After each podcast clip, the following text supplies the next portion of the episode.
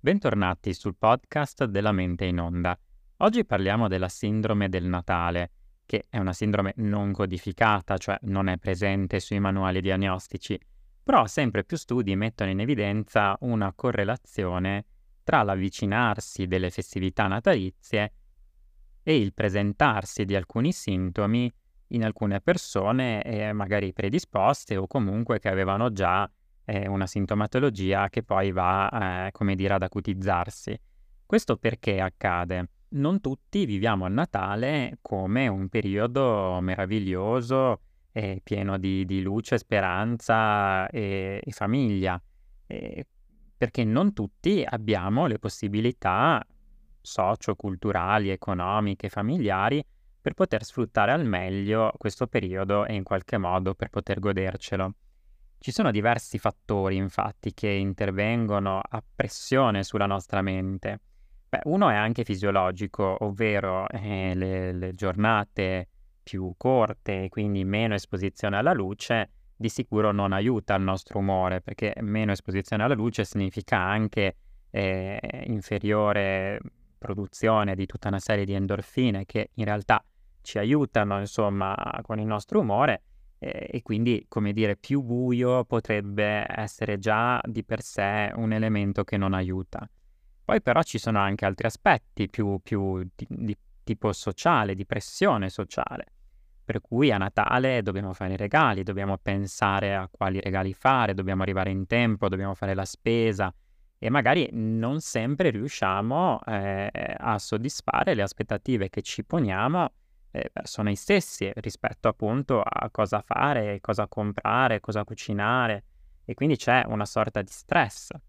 senza contare poi il sovraffollamento di supermercati, eccetera. Poi ci sono anche, come dire, variabili più, diciamo, tradizionali e quindi legate magari al, al, al pranzo, alla cena, con la famiglia, con i familiari, che di solito è anche un po' un momento di un bilancio, nel senso che eh, viene normale anche così per, eh, per attaccare bottone in qualche modo, chiedere come va, come non va, magari anche innocentemente, no? Come va con l'università, come va con gli esami, come va il lavoro, e magari invece in quel momento non è una domanda, come dire, che... che ci aiuta, perché in realtà magari non va proprio tutto bene o comunque siamo un po' in ritardo su alcune cose e quindi ci sentiamo un po' giudicati, insomma, e questo anche non aiuta. Come non aiuta magari il trovarsi in una situazione dove magari, come dire, è tradizione vestirsi in un certo modo, mangiare certe cose, e magari noi non ci troviamo propriamente a nostro agio in questo contesto. Insomma, ci sono tanti aspetti che potrebbero favorire una sorta di malessere eh, nel periodo natalizio. E cosa possiamo fare? Beh, intanto pensare che il Natale eh, è meraviglioso se ce lo viviamo in quanto Natale, cioè in quanto un periodo di, di pace, di tranquillità, di serenità, di amore, di affetto, di riposo anche. E se questo avviene, il Natale è sicuramente un bel periodo per tutti. Se però, eh, come dire, ci sentiamo invece schiacciati da situazioni che non ci fanno star bene, quello non lo definirei un vero e proprio Natale. E quindi cosa possiamo fare? Beh, allora intanto abbiamo la libertà di scegliere, cioè non è che necessariamente perché si è sempre fatto così o perché la tradizione ci impone di fare così con la famiglia, eccetera, dobbiamo per forza fare eh, sempre quello che ci dicono gli altri.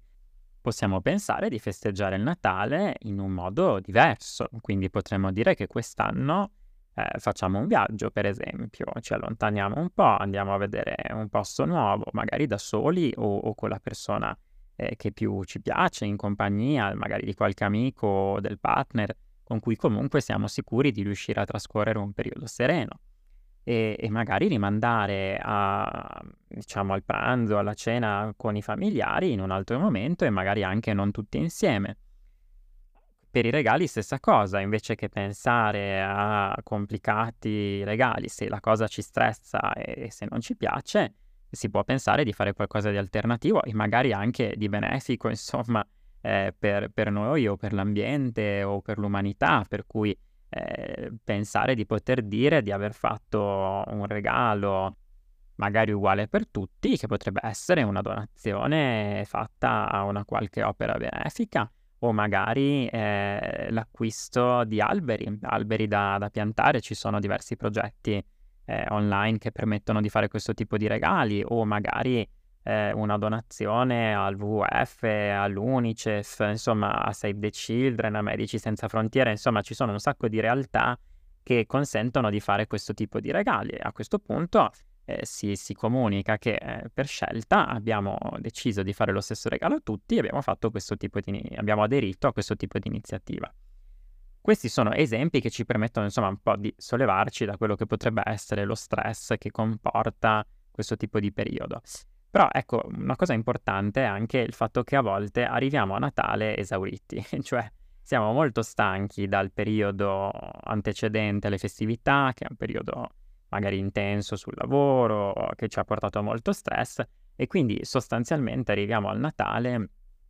esauriti o comunque privi di tolleranza allo stress, insomma. E quindi ricordiamoci che il Natale può essere anche riposo. Il Natale è anche una passeggiata ai mercatini senza necessariamente dover comprare di tutto, ma magari bevendosi qualcosa o semplicemente chiacchierando con gli amici. Natale è anche poter stare a casa sotto una copertina e guardarci un bel film o una serie tv che ci piace, oppure meglio ancora una passeggiata sulla neve, due chiacchiere con degli amici. Insomma, cerchiamo di riportare il Natale al suo valore originale. Il Natale, nella sua accezione cristiana, sostanzialmente è, è un,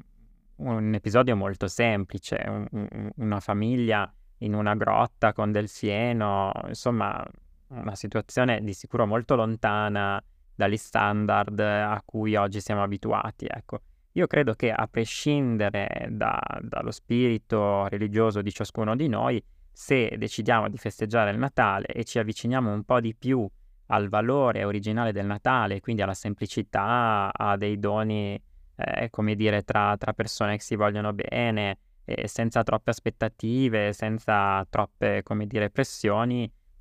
possiamo riuscire a goderci davvero quella che è la magia del Natale, perché la magia del Natale sta proprio in questa semplicità, sta nella gioia di scambiarsi i regali, nella gioia eh, di stare insieme, nella gioia di, di anche di, di stare nella propria semplicità interiore, nel fare ciò che ci piace. Se ci piace giocare con il Lego, giochiamo con il Lego. Cioè cerchiamo di recuperare anche un po' la nostra parte bambina sotto Natale, che forse ne ha, ne ha bisogno, visto che durante l'anno non sempre magari ci prendiamo cura, no, di noi, della nostra parte più, più piccola, più interiore, più profonda, anche appunto più, più infantile se vogliamo, che però tutti noi abbiamo dentro e è una parte che ci accompagna nella nostra vita. Ecco, infine può essere interessante anche eh, pensare che a Natale una cosa che ci può far star bene è fare del bene, cioè a volte dare agli altri, ma agli altri bisognosi, agli altri che, che hanno un po' meno di noi, eh, può avere un effetto benefico su di noi. Quindi va benissimo la famiglia, i parenti, gli amici, però insomma eh, può anche essere una bella occasione quella delle festività natalizie per magari fare un dono a chi eh, non è abituato a riceverlo. Eh, magari il, il vicino di casa con cui di solito litighiamo, oppure il barbone, eh, il senza tetto lungo la strada che magari di solito ignoriamo, eh, o ancora semplicemente appunto un, un oratorio, una parrocchia, eh, un'associazione, una realtà che magari si occupa di poveri o comunque si occupa di persone bisognose o malate, un, ad esempio un ospedale, un reparto pediatrico. Insomma,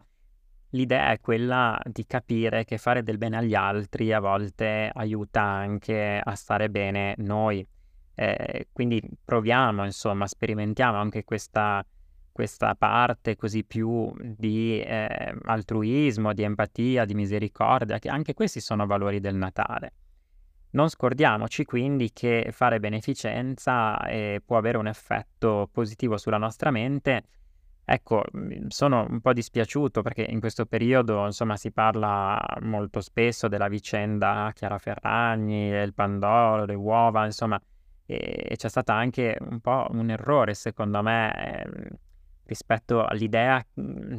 che fare beneficenza eh, collegata a scopi commerciali sia assolutamente sbagliata. La Ferragni in effetti poi lo dice, no? Dice